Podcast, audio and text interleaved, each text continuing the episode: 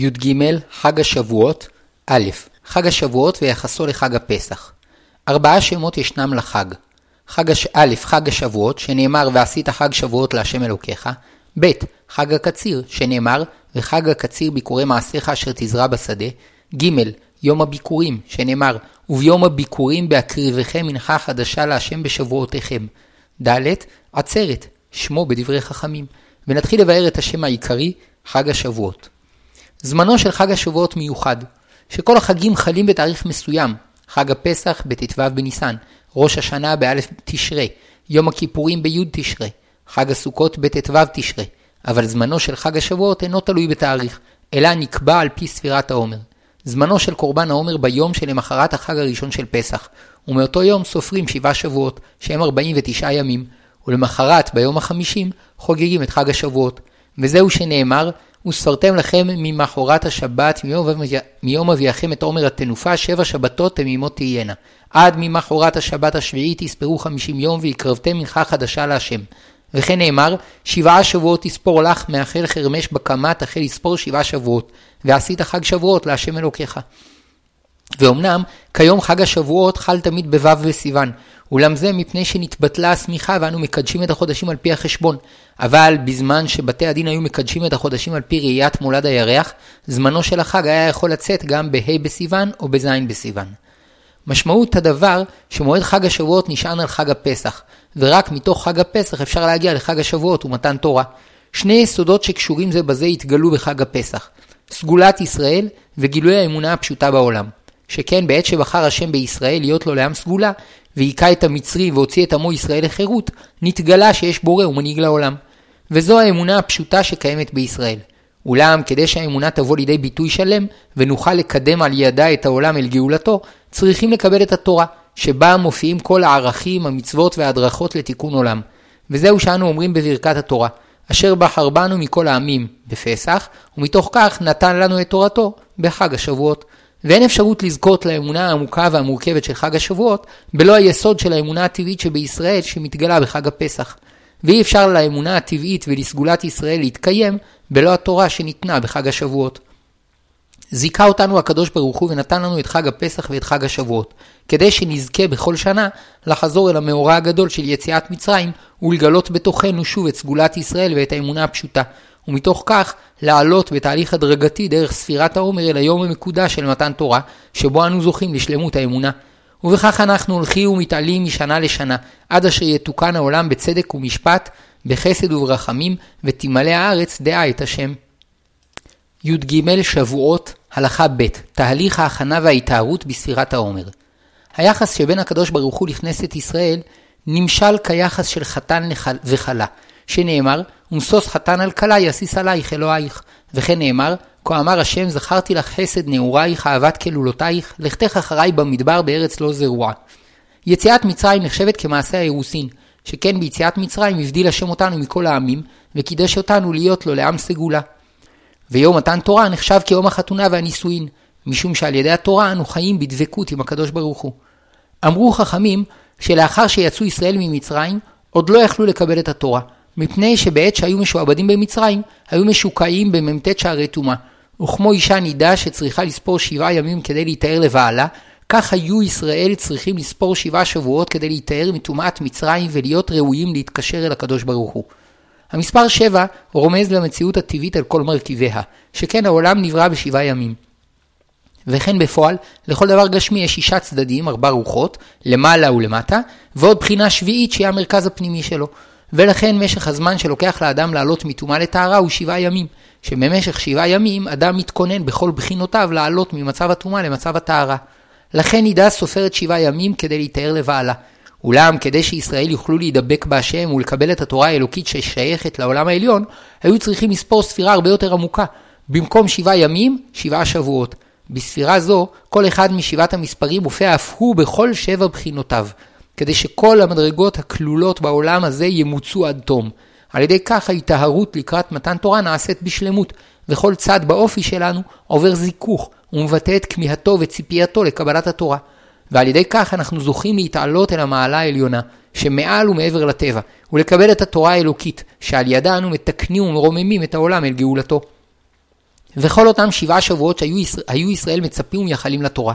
וכפי שנתבהר במדרש, שכאשר בישר משה לישראל שאחר צאתם ממצרים יעבדו את השם על הר סיני ויקבלו את התורה, שאלוהו, מתי תהיה עבודה זו? אמר להם, לסוף חמישים יום. ומרוב חיבה היו מונים כל יום ואומרים, הרי עבר יום ראשון, הרי עבר יום שני, וכך בכל הימים. ועל ידי כך התורה התקיימה בידם, וכמו שאמרו חכמים, כל שיראת חטאו קודמת לחוכמתו, חוכמתו מתקיימת, וכל שחוכמתו קודמת ליראת חטאו, אין חוכמתו מתקיימת. וכל כך חשובה ההתארות וההתכוננות לקראת קבלת התורה, עד שעל שם כך נקרא שמו העיקרי של החג, חג השבועות, שנאמר, שבעה שבועות תספור לך, מאחל חרמש בקמה, תחל לספור שבעה שבועות, ועשית חג שבועות להשם אלוקיך. וכן נאמר, וחג שבועות תעשה לך ביקורי קציר חיטים.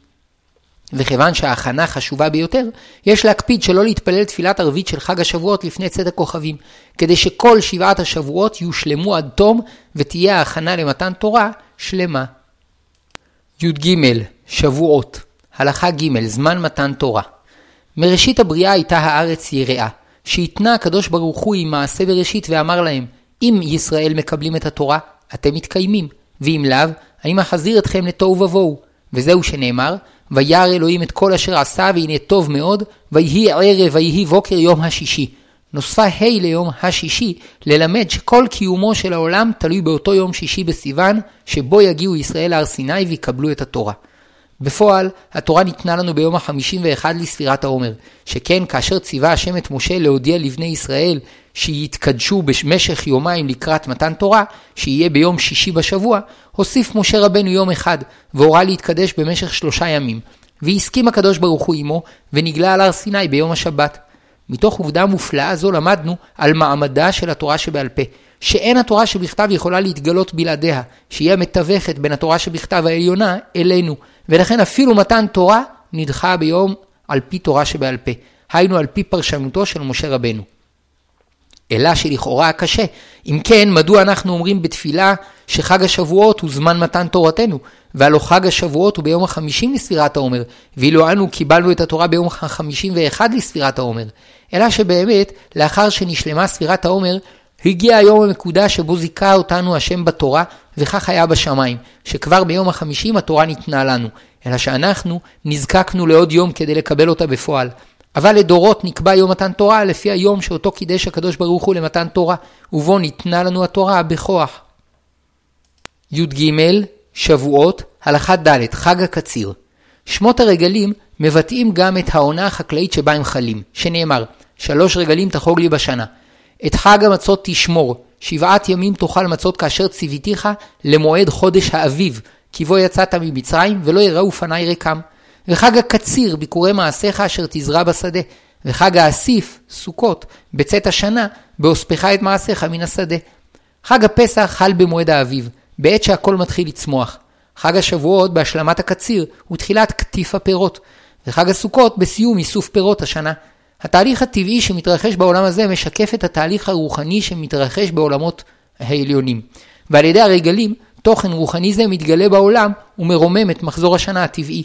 חג הפסח הוא זמן של התחלה והתחדשות, ולכן בו יצאנו ממצרים ונעשינו לעם. חג השבועות הוא זמן של הבשלת תהליך הצמיחה עד שיאו, ולכן קיבלנו בו את התורה. וחג הסוכות הוא זמן של סיכום, שבו אנו מבטאים את החיים שלנו בצל ההשגחה האלוקית. עוד אמרו שחג השבועות הוא יום הדין לפירות האילן, וזאת מפני שסמוך לחג השבועות מתחילים הפירות הראשונים להבשיל, וכל שאר הפירות הולכים ומבשילים במשך הקיץ עד סמוך לחג הסוכות, ובחג השבועות נידונים על כל הפירות הללו. נמצא אם כן שחג השבועות הוא מעין ראש השנה לצומח, לתבואה ולפירות כאחד. לתבואה שבו נשלם גידולה של התבואה שהיא עיקר מזונו של האדם, שהשעורים מבשילות בסביבות חג הפסח, ועד חג השבועות נשלם גידולן של החיטים. ועל כן הוא נקרא חג הקציר, לפירות האילן, שכבר למדנו שיום הדין שלהם בחג השבועות. וזהו שתיקן עזרא הסופר לישראל שיהיו קוראים את הקללות שבפרשת בחוקותיי לפני חג השבועות, ואת הקללות שבפרשת כי תבוא לפני ראש השנה, כדי שתכלה שנה וקללותיה, ויתעוררו מתוך כך לתשובה. אמנם למעשה נוהגים כיום לקרוא את, הפר... את פרשת הקללות שתי שבתות לפני חג השבועות ושתי שבתות לפני ראש השנה, מפני שאיננו רוצים להסמיך את הקללות ממש לראש השנה. כשם שבחג הקציר קוצרים החקלאים את פרי עמלם, מסיימים את קציר התבואה ומתחילים לקטוף את פירות האילן, כך מבחינה רוחנית, בחג השבועות קצר עם ישראל את פרי עמלם של האבות וזכה לקבל את התורה. שני, שני תהליכים הושלמו בחג השבועות בעת מתן תורה. התהליך הארוך התחיל במסירותם של האבות ללכת בדרכי השם, ונמשך במסירותם של כל הדורות שנשתעבדו במצרים, והתהליך הקצר נעשה בספירת העומר.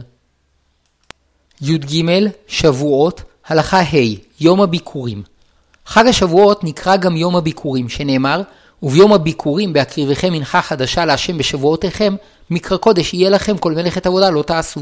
שתי משמעויות לכך. הראשונה, שבחג השבועות מקריבים את שתי הלחם, שהיו עשויים מחיטים של השנה החדשה, ונקראו ביקורים מפני שהיו המנחה הראשונה שהביאו מהתבואה של השנה החדשה. שעומר השעורים שמקריבים בפסח מתיר לכל ישראל לאכול מהתבואה של השנה החדשה, ואילו שתי הלחם מתירים להביא מהתבואה החדשה מנחות למזבח. דין מיוחד ישנו בשתי הלחם, שאף שחמץ אסור במקדש כל השנה, שתי הלחם נאפים חמץ. אמנם אין מעלים אותם על המזבח, אלא הם נאכלים לכהנים. המשמעות השנייה של יום הביקורים, שלאחר שהקריבו את שתי הלחם, מגיע זמנה של מצוות הביקורים. בזמן שבית המקדש היה קיים, הייתה מוטלת מצווה על כל מי שיש לו שדה וגדלים בו פירות משבעת המינים, להביא את פירות הביקורים למקדש ולתנם לכהנים. בשעה שהיה רואה בשדהו את הפירות הראשונים שביקרו, היה כורך עליהם גמי, ואומר, הרי אלו ביקורים. וכשהבשילו, היה נוטלם כדי להעלותם למקדש. וכל בני העיירות שהתכוונו לעלות לרגל היו מתכנסים יחד ולנים ברחובה של עיר, וכשעלה השחר היה הממונה אומר, קומו ונעלה ציון אל בית השם אלוקינו, והיו עולים בשיירה מקושטת ובליווי כלי נגינה. כשהיו מגיעים קרוב לירושלים, שלחו לפניהם להודיע שהם עומדים להיכנס לעיר, וכהנים חשובים יחד עם ישראלים היו יוצאים לקבל את פניהם, וכשהיו עוברים ברחובות העיר, היו בעלי המלאכה פוסקים ממלאכתם, ועומדים לפניהם, ושואלים בשלומם, אחינו, אנשי מקום פלוני, באתם לשלום. והיו עולים להר הבית בשירה ונגינה, כשסלי הביקורים על כתפיהם, ומגישים אותם לכהן, ואומרים, הגדתי היום להשם אלוקיך, כי באתי אל הארץ אשר נשבע השם לאבותינו לתת לנו. והכהן היה נוטה לטנא ומניחו לפני המזבח. והיה ישראל ממשיך ואומר את הנוסח הכתוב בתורה, שבו מסופר על התלאות שעבר עם ישראל מראשית לידתו, עד ויוציאנו השם ממצרים ביד חזקה ובזרוע נטויה ובמורה גדול ובאותות ובמופתים, ויביאנו למקום הזה ויתן לנו את הארץ הזאת, ארץ זבת חלב ודבש. ועתה, הנה הבאתי את ראשית פרי האדמה אשר נתת לי השם. יחד עם הבאת הביקורים, היו נוהגים לשמוח בהבאת קורבן שלמים. זמן מצוות הבאת הביקורים מתחיל לאחר סיום הקרבת שתי הלחם של חג השבועות, ומסתיים בחנוכה.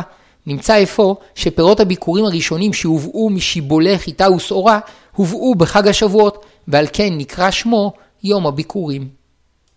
י"ג שבועות, הלכה ו', עצרת. בלשון חכמים נקרא חג השבועות עצרת.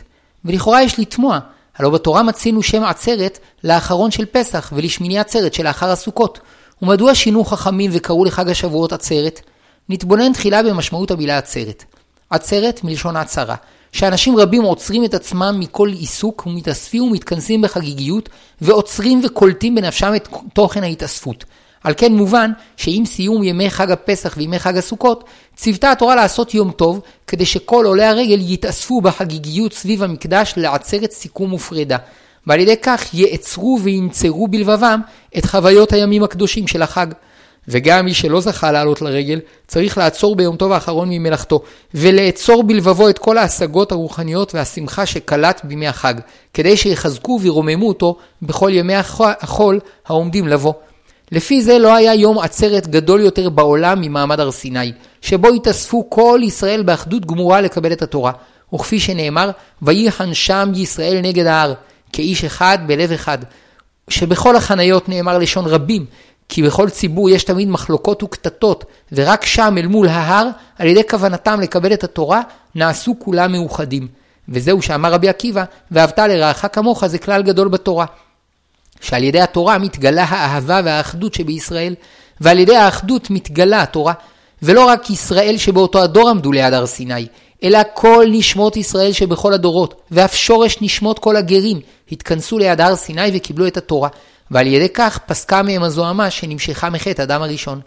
ואכן התורה עצמה קראה ליום מתן תורה יום הקהל, היינו יום ההתאספות של כל הקהל, שנאמר, ככל הדברים אשר דיבר אשר עמכם, השם עמכם בהר מתוך האש ביום הקהל. ובאמת, גם השם חג השבועות מבטא את המשמעות של עצרת, כי משמעותו סיכום וכינוס כל המדרגות שקנינו במשך ספירת שבע השבועות. וכיוון שהספירה מתחילה בחג הפסח, הרי שחג השבועות הוא מסכם וחותם את המהלך שנמשך מתחילת הפסח. לפיכך, מובן שחכמים לא שינו דבר בכך שקראו לחג השבועות עצרת, שכן באמת, חג השבועות הוא חג שיש בו התאספות וסיכום. אלא שהתורה הדגישה בשם חג השבועות את ההכנות של ישראל לקראת מתן תורה, ואילו חכמים הדגישו בשם עצרת את ההתכנסות לקבלת השפע שהקדוש ברוך הוא מעניק לנו לאחר סיום ספירת העומר. י"ג שבועות, הלכה ז', שמחה יתרה, רוחנית וגשמית. שמחת חג השבועות גדולה ומיוחדת, ולכן אפילו רבי אליעזר, שסובר שראוי לאנשי מעלה להקדיש את הימים הטובים ללימוד תורה, והאכילה בהם תהיה רק כדי שלא ייחשב מעונה, מודה שבחג השבועות צריכים לערוך סעודה חשובה, מפני שהוא יום שניתנה בו תורה. שהואיל והתורה באה לתקן את שני העולמות, הרוחני והגשמי, צריכה השמחה להתפשט גם בעולם הזה באכילה ושתייה. וזה התיקון השלם שכולל נשמה וגוף, שעל ידי כך מתגלה שאין דבר מנותק או מרוחק מהשם יתברך. ויש תכנים עמוקים שגנוזים בגוף ותחושותיו, שרק כאשר הגוף מצטרף לנשמה, אפשר לעמוד עליהם. ולכן הדבקות השלמה בהשם כוללת נשמה וגוף. וכפי שיהיה לאחר תחיית המתים, שתחזור הנשמה להיות בגוף, כדי שהעניין האלוקי יתגלה בשלמות בכל המדרגות. וכן מסופר בתלמוד, על חסיד שהיה יושב כל השנה בתענית, לבד משלושה ימים. חג השבועות, פורים וערב יום הכיפורים. ורב יוסף היה אומר לבני ביתו להכין לכבוד חג השבועות עגל משולש מובחר, והסביר שרק בזכות התורה זכה למעלתו המיוחדת, ועל כן עליו לשמוח במיוחד בחג השבועות. לפיכך, צריך להיעדר מאוד בשמחת חג השבועות, שעל ידי התורה גם הצד הגשמי שבחיים מתוקן. ויסוד זה רמוז בכך שבחג השבועות מביאים את מנחת שתי הלחם שעשויה חמץ. כידוע, החמץ רומז לגאווה וליצר הרע, ועל ידי התורה יצר הרע נעשה מתוקן, ולכן מקריבים אותו בחג השבועות.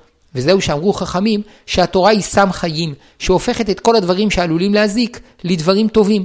וזהו שאמר הקדוש ברוך הוא לישראל, בניי, בראתי יצר הרע ובראתי לו תורת תבלין.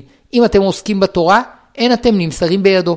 ונקט לשון תבלין, ללמד שהתורה אינה מבטלת את יצר הרע, אלא מטבלת אותו עד שהוא נהפך לטוב. נראה שגם המנהג לאכול מאכלי חלב ודבש, בנוסף לשאר מאכלי החג הרגילים, נועד להרבות בשמחת חג השבועות באופן מיוחד. ואף אלו מאכלים שיסודם בדבר טמא, והם נהפכים לדבר טהור וטעים, ובכך הם מבטאים את סגולת התורה. י"ג שבועות, הלכה ח' לימוד ליל שבועות. רבים נוהגים ללמוד תורה בשמחה במשך כל ליל חג השבועות. יסודו של המנהג מבואר בזוהר. חסידים הראשונים לא היו ישנים באותו הלילה והיו עוסקים בתורה.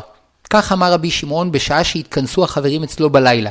הבה ונתקן את תכשיטי הכלה כדי שתימצא מחר אצל המלך בתכשיטיה כראוי לה. אשרי חלקם של החברים, כאשר ישאל המלך את המלכה מי תיקן את תכשיטיה והאיר את עטרותיה. ואין לך בעולם מי שיודע לתקן תיקוני הכלה, אלא החברים. אשרי חלקם בעולם הזה ובעולם הבא. ועוד מסופר בזוהר, היה רבי שמעון וכל החברים מרננים ברננת התורה, וכל אחד מהם היה מחדש דברי תורה. והיה רבי שמעון שמח ועמו כל שאר החברים. אמר להם רבי שמעון, בניי, אשרי חלקכם, כי למחר לא תבוא הכלה אל החופה אלא עמכם, משום שכל אלו העוסקים בתיקוני הכלה בלילה הזה, ושמחים בה, כולם יהיו נרשמים ונכתבים בספר הזיכרון. והקדוש ברוך הוא מברך אותם בשבעים ברכות וכתרים של העולם העליון. כדי להבין את דברי הזוהר, צריכים לבאר שיום מתן תורה נקרא יום החתונה, שבו התקשר הקדוש ברוך הוא עם כנסת ישראל כחתן עם כלתו. ובכל שנה בחג השבועות חוזר עניין מתן תורה להתגלות, וחוזרת כנסת ישראל להתחבר אל הקדוש ברוך הוא כחלה לחתנה. ואמרו המקובלים שלימוד התורה בליל חג השבועות מכין את כנסת ישראל לקבלת התורה באופן היפה ביותר. ועל ידי כך, כאשר מגיע היום, היא זוכה להתעלות אל הקדוש ברוך הוא, להתייחד ולהתקשר עמו יותר. ומתוך כך זוכים ישראל לשפע של תורה וחיים וברכה לכל השנה. ואמר הארי הקדוש, שכל מי שיעסוק בתורה כל הלילה ולא יישן אפילו רגע אחד, מובטח לו שישלים את שנתו ולא יארע לו שום נזק בשנה ההיא, שכל חיי האדם תלויים בזה. עוד טעם אמרו למנהג, שבאותו היום שקיבלו ישראל את התורה, האריכו בשינה, והיה צריך משה רבנו להעירם לקראת מתן תורה, שנאמר, ויוצא משה את העם לקראת האלוהים מן המחנה, ויתייצבו בתחתית ההר. והיה בכך פגם, שלא התכוננו וציפו כראוי למתן תורה. כדי לתקן חטא זה, נוהגים לעסוק בתורה כל הלילה מתוך ציפייה וכיסופים לאור מתן התורה, שחוזר ומתגלה בכל שנה בחג השבועות. בתחילה רק חסידים יחידים היו נוהגים ללמוד בלילה, ולפני כ-400 שנה, בעקבות דברי הארי, החל המנהג להתפשט עד שהפך לנחלת רבים. אמנם הזהירו המקובלים מאוד שהנשארים ערים יעסקו בתורה כל הלילה, בלא לבטל את זמנם בדברים בטלים. מכל מקום, אין חובה לקיים מנהג זה, ומי שקשה לו להישאר ער ולעסוק בתורה כל הלילה, רשאי לישון. ויש מגדולי הרבנים שהעדיפו לישון בליל חג השבועות, כי שיערו בעצמם שאם יישארו ערים כל הלילה, לא יוכלו לכוון כראוי בתפילת שחרית ומוסף, או שלא יוכלו ללמוד בלילה בערנות מספקת, או שיאלצו לעסוק בהשלמת שעות שינה עד שהדבר יגרום לביטול תורה, או שלא יוכלו לשמוח כראוי בחג בהיותם עייפים.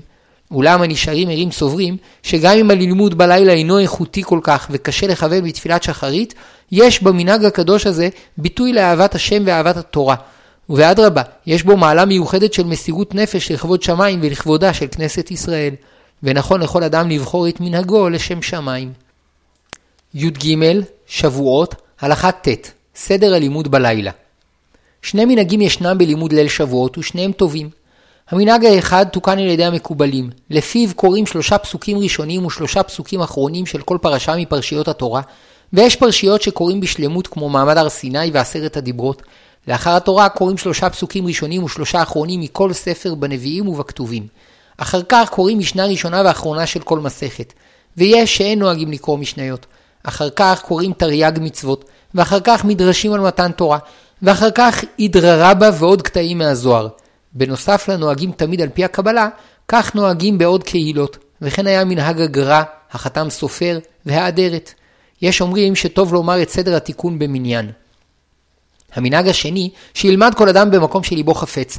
כפי שאמרו חכמים, אין אדם לומד תורה אלא ממקום שליבו חפץ.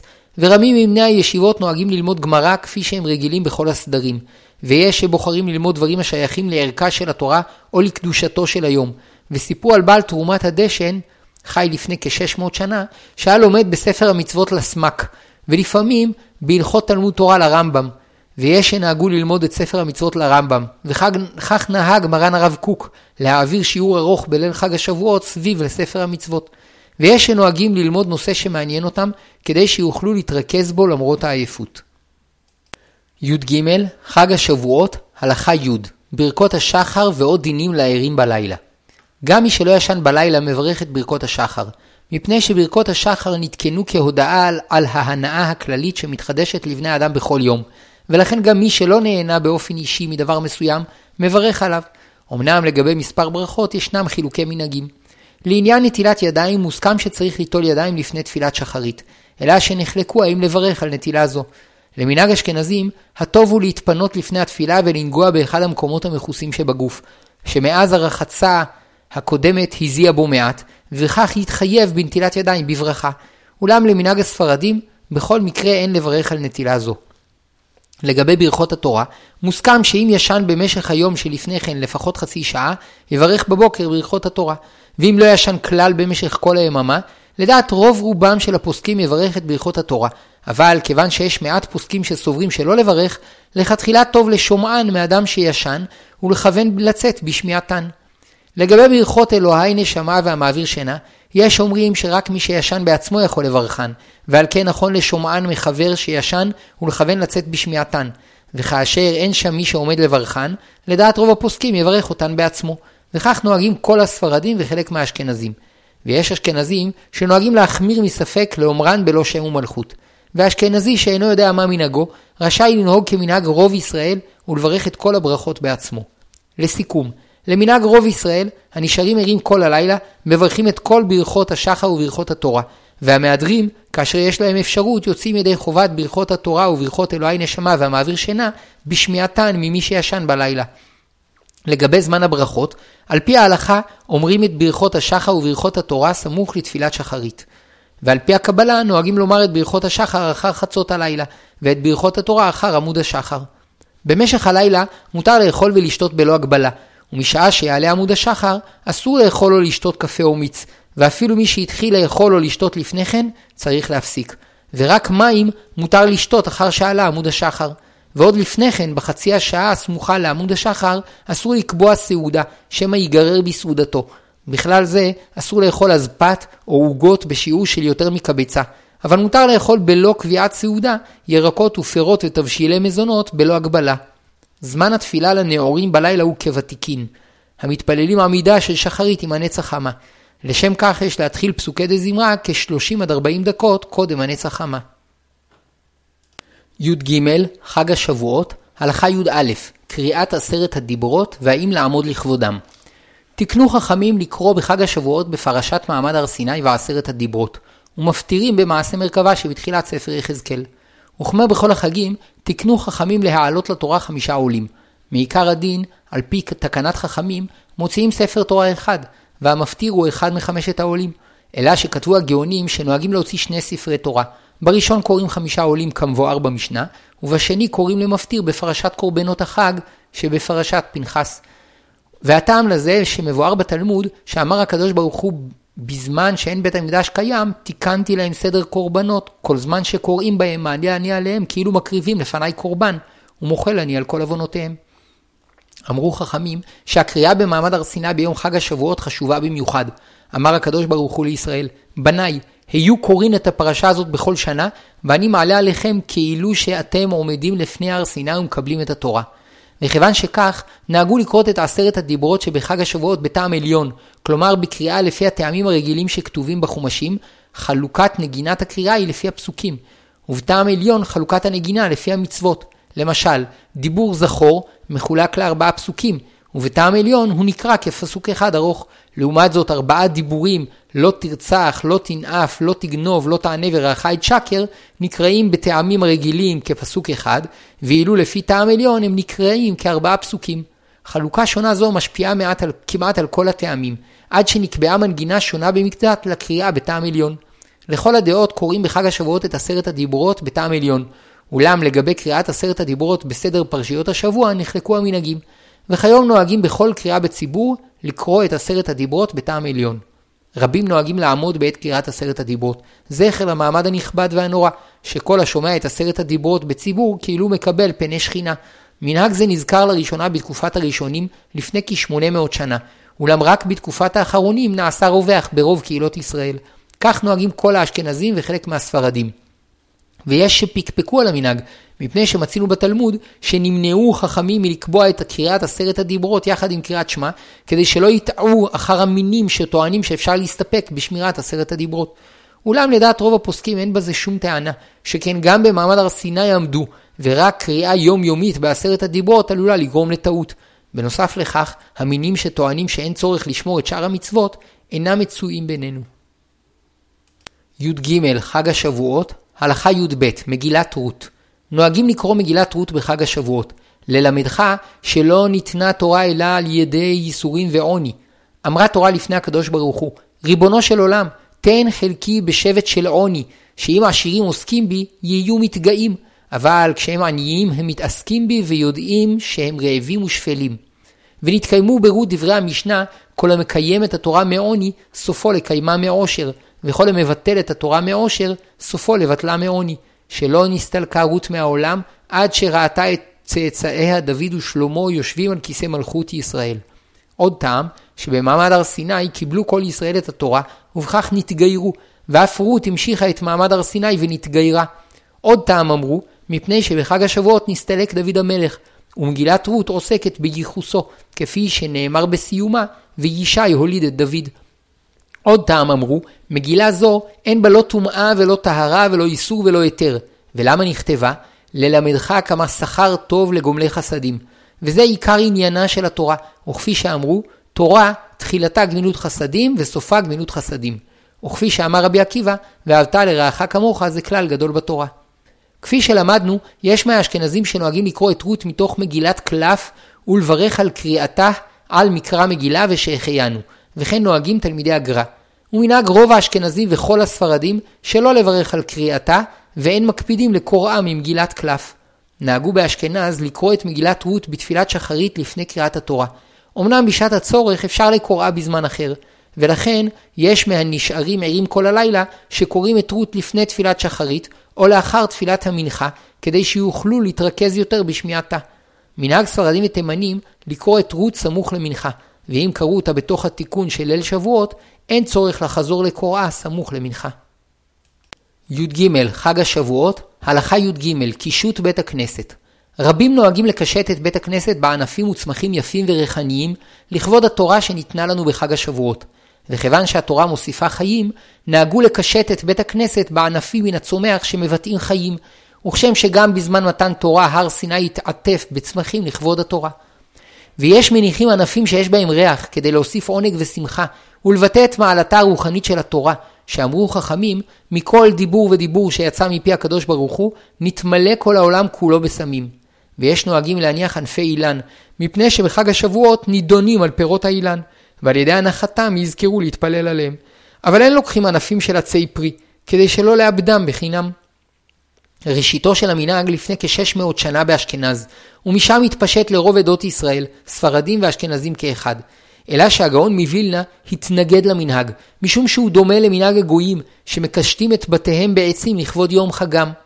והתורה ציוותה שלא לחקות את מנהגיהם, שנאמר ובחוקותיהם לא תלכו, ויש נוהגים על פיו. אבל לדעת רוב הפוסקים אין פגם במנהג, מפני שהאיסור ללכת בחוקות הגויים הוא רק כאשר יש במנהג משום פריצת גדרי הצניעות והענווה, או שהוא מנהג שאין בו שום טעם ותועלת, והוא נעשה רק מפני חיקוי מנהגי הגויים שמבוססים על אמונות טפלות. אבל כאן, שיש לנו טעמים טובים למנהג, אין לחשוש שמא הוא נראה כהליכה בחוקות הגויים. וכן נוהגים ברוב הקהילות לקשט את בית הכנסת בענפים וצמחים יפים וריחניים. ויש נוהגים גם לקשט את הבתים בענפים ופרחים. כיוון שהענפים משמשים לנוי, הם אינם מוקצה, אלא שאם חג השבועות חל ביום ראשון, אין להניח את הענפים בשבת, שאין להכין משבת ליום טוב. י"ג חג השבועות, הלכה י"ד מאכלי חלב ודבש. רבים נהגו עוד מתקופת הראשונים, לפני יותר מ-600 שנה, לאכול בחג השבועות מאכלי חלב ודבש. מקור המנהג באשכנז וצרפת, ומשם התפשט לקהילות רבות בישראל. אולם יש שאינם נוהגים בזה, כמו רבים מעולי תימן, לוב, ג'רבה, בוכרה ופרס. כמה טעמים נזכרו למנהג. יש אומרים ש... מפני שהתורה נמשלה לדבש וחלב, שנאמר, דבש וחלב תחת לשונך. ואמרו חכמים, בשעה שעמדו לפני הר סיני ואמרו, כל אשר דיבר השם נעשה ונשמע, באותה שעה אמר להם הקדוש ברוך הוא, דבש וחלב תחת לשונך. כלומר, בזכות הסכמתם של ישראל לקבל את התורה בלא פקפוק, יהיו דברי התורה מתוקים בפיהם כדבש וחלב. וכדי להזכיר את מתיקותה וחביבותה של התורה, נוהגים לאכול בחג השבועות עוגות חלב טעימות ומתוקות ומאכלים מתוקים בדבש.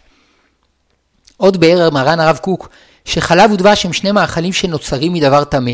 הדבש נוצר מדבורים שהם שרץ טמא, והחלב נוצר מדם שאסור באכילה. ודווקא מפני שהם מתהפכים מטומאה לטהרה, טעמה מיוחד, שהם רומזים לתיקון העולם.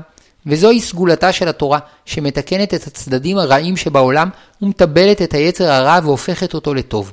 וזוהי גם סגולתה של ארץ ישראל, ועל כן היא נקראת ארץ זבת חלב ודבש. עוד טעם מוזכר, שעל ידי אכילת מאכלי חלב, יצטרכו להכין שני לחמים, האחד לאוכלו עם מאכלי החלב, והשני לאוכלו עם מאכלי בשר, וירמזו בכך לשתי הלחם שהיו מקריבים בחג השבועות. עוד אמרו שכך נהגו אבותינו בזמן מתן תורה, שלאחר שנתגלו להם כל הדינים המרובים הכרוכים באכילת הבשר, כשחיטה, בדיקת הסכין, טרפות ומליחה, העדיפו לאכול מאכלי חלב שמותרים בלא הכנות מרובות. ולזכר זה, גם אנו אוכלים בחג השבועות מאכלי חלב. וכיוון שמצד מצוות השמחה אוכלים בחג מאכלי בשר, צריכים להיזהר בדיני ההפרדה שביניהם, ועל ידי כך אנו מראים שדיני התורה חביבים אצלנו. רבים נוהגים לאכול באותה סעודה מאכלי חלב ובשר. יש נוהגים כך בסעודת היום, ורבים מקיימים את המנהג בסעודת הלילה. בהתחלה אוכלים מאכלי חלב, לאחר מכן צריך לצחצח שיניים או לאכול לחם או תפוח או דבר קשה אחר, ובנוסף לכך צריך לשטוף את הפה היטב, ובכך מקנחים את הפה ושוטפים אותו משיירי החלב. לאחר מכן מחליפים את המפה ועורכים את השולחן מחדש ואוכלים מאכלי בשר. וכמובן שאין להפוך את הסדר ולפתוח את הסעודה במאכלי בשר, מפני שלאחר אכילת בשר צריך להמתין 6 שעות כדי שיהיה מותר לאכול חלב. בנוסף לכך, רבים מאלה שנשארים ערים כל הלילה, אוכלים בקידוש שלאחר התפילה עוגות חלביות. לאחר מכן הולכים לישון, ולאחר שקמים, אוכלים סעודת חג בשרית. והעיקר לקיים את מצוות החג בשמחה, את מצוות השמחה בחג, שכל המנהגים הללו נועדו להוסיף שמחה בחג וכבוד לתורה. י"ג חג השבועות, הלכה ט"ו, ששת הימים שלאחר חג השבועות. בזמן שבית המקדש היה קיים, הייתה מצווה לעלות למקדש בשלושת הרגלים ולהקריב ביום הראשון של החג קורבן עולה ושלמים, שנקראו עולת ראייה ושלמי חגיגה. מי שלא הקריבם ביום הראשון, יכול היה להשלים את חובתו ולהקריבם עד סיום החג, כלומר עד שביעי של חג הפסח ועד שמיני עצרת. ואם לא הקריבם בחג השבועות, אפשר להשלימם בששת הימים שלאחר חג השבועות, שכשם שבפסח אפשר להביא את העולה והשלמים במשך שבעה ימים, כך גם בחג השבועות. וכיוון ששישה הימים הללו ראויים להשלמת קורבנות חג השבועות, הרי ששמחת החג נמשכת בהם במידה מסוימת, ולכן נוהגים שלא לומר בהם תחנון. ביום שלאחר חג השבועות, שנקרא איסרו חג, מצד הדין אסור להתענות ולהספיד, משום שהוא יום תבוח, כלומר יום זביחת קורבנות, שאם חג, חג השבועות חל בשבת, היו צריכים לדחות את הקרבת עולת ראייה ושלמי חגיגה ליום ראשון שהוא איסרו חג. וגם משאר השנים, אנשים רבים לא הספיקו להקריב את כל קורבנותיהם במשך יום החג, ואת מה שלא הספיקו, היו מקריבים בעיקר ביום המחרת. ויום הקרבת קורבנות נחשב יום שמחה, ועל כן מצד הדין אסור להתענות בו.